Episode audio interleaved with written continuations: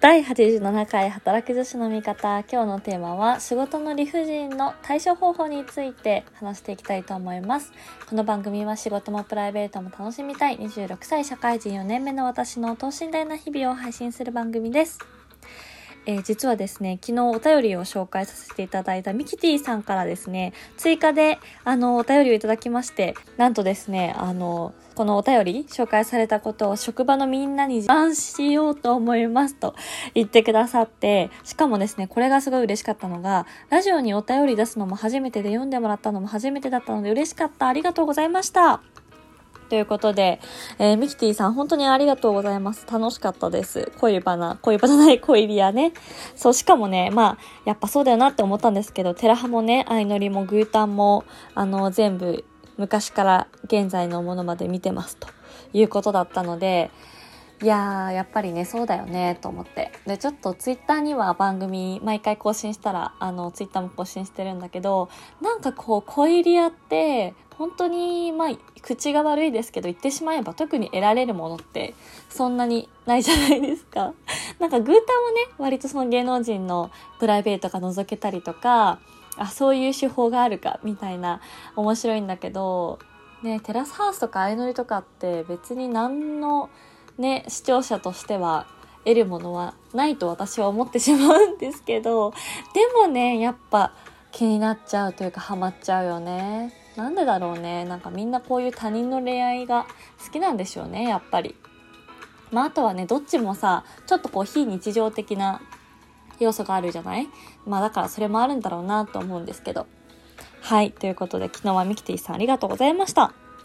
ちょっとね、あの、リクエストで恋バナもぜひという話いただいてたので、今後はね、そう、最近恋バナ全然していなかったなと思って、はい、今後は取り入れていきたいと思っております。と言いながらですね、今日はまた別のお便りをいただきまして、これはちょっと仕事に関することなので、今日の本題に移っていきたいと思います。えー、ラジオネーム、あつしさん、神奈川県在住の男性の方です。あつしさんですね、あの、ツイッターもよくいいねとかしてくださって、本当にいつもありがとうございます。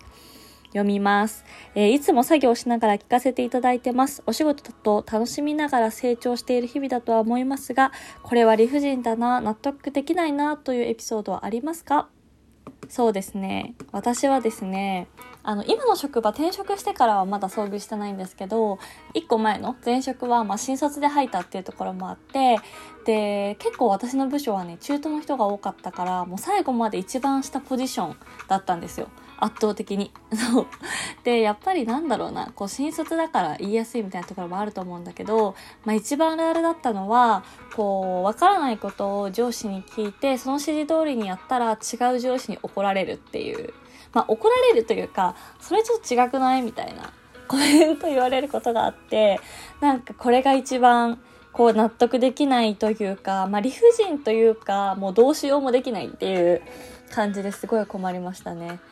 例えば A さんっていう人に聞いて、こうやるといいよって言われて、その通りに仕事を進めてったら、B さんにそれ違くない？こうだよとか言われた時って、その B さんに対して、いや、A さんに聞いたらこうって言ってたんで、みたいなことも言えないじゃん。なんかこう先輩を売るみたいなのも、自分としても嫌だし、そうだからその時の切り返しがすごい難しくて、あ、そうなんですか？みたいな。なんか、あ、ちょっと A さんに聞いてってこうって言ってたんですけど、あ、違うんですかね？みたいなね。こうカジュアルに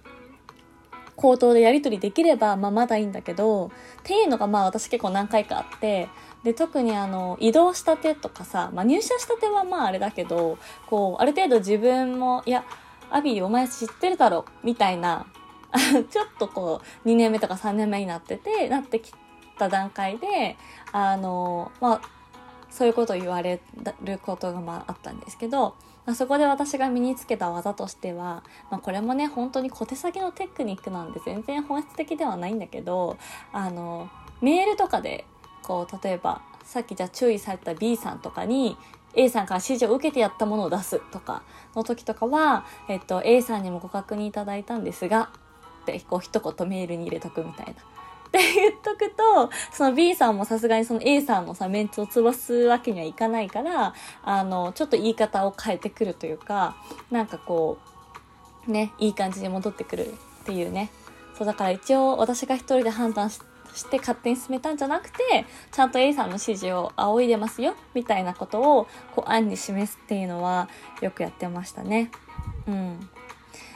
まあでもさ、これも結局、さっき小手先って言ったけど、なんかまあ結局は最後自分が考えて動けないと何もね意味はないんだろうなと思うんですけど どうしても最初の時って分かんないじゃないですか。そうだから結構ねその先輩の言葉を鵜呑みにして進めたら違ったみたいなこともねちょくちょくあったりしたんだけどまあでも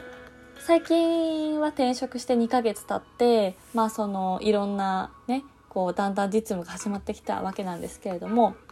今のお仕事はこうフロント営業でどんどんどんどん自分で判断をして進めていくというよりは、まあ、ちょっとこう企画職というかプランナー職なので、まあ、あくまで営業は営業でいてその1.5列目的な立場にいるんですね。なのであの基本的にはその営業の人にあの指示は仰ぐというかこれどうしますか？みたいな話をしながら進めてるんだけどやっぱりそうなってくるとさあ何て言うんだろうあのフロントでどんどんどんどん判断ができないからこそ自分の意思とか意見を持ってちゃんと提案したりとか仕事を進めていかないとなんかただのこう操り人形というか操り人形ってちょっと言い方悪いけどなんかただ指示を受けてそれ通りに動く人みたいになっちゃうなと思ってそれこそ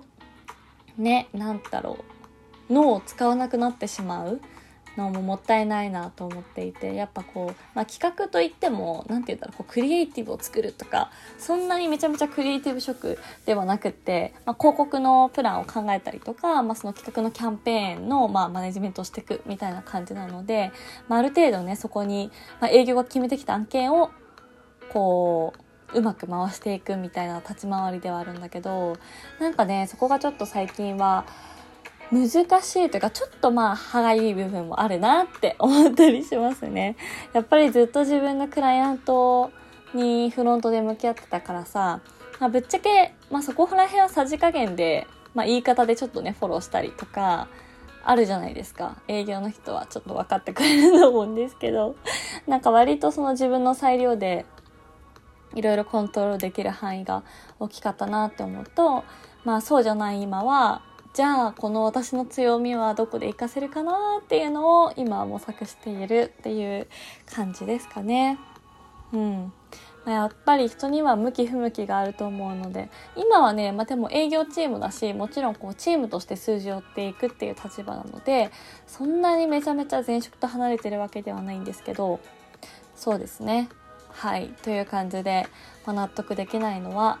上司によって言うことが違う。時の対処についてって感じかな。いや、でも結構新卒あるあるだと思うんだよな。なんか会社入ったばっかりの子とかさ、なんかいやもうみんなそれぞれ全然違うこと言うんですけど、みたいな、誰の言うこと聞けばいいんですか？みたいな質問も、なんか前にもらったことがあって、まあほんとね、最初の方は、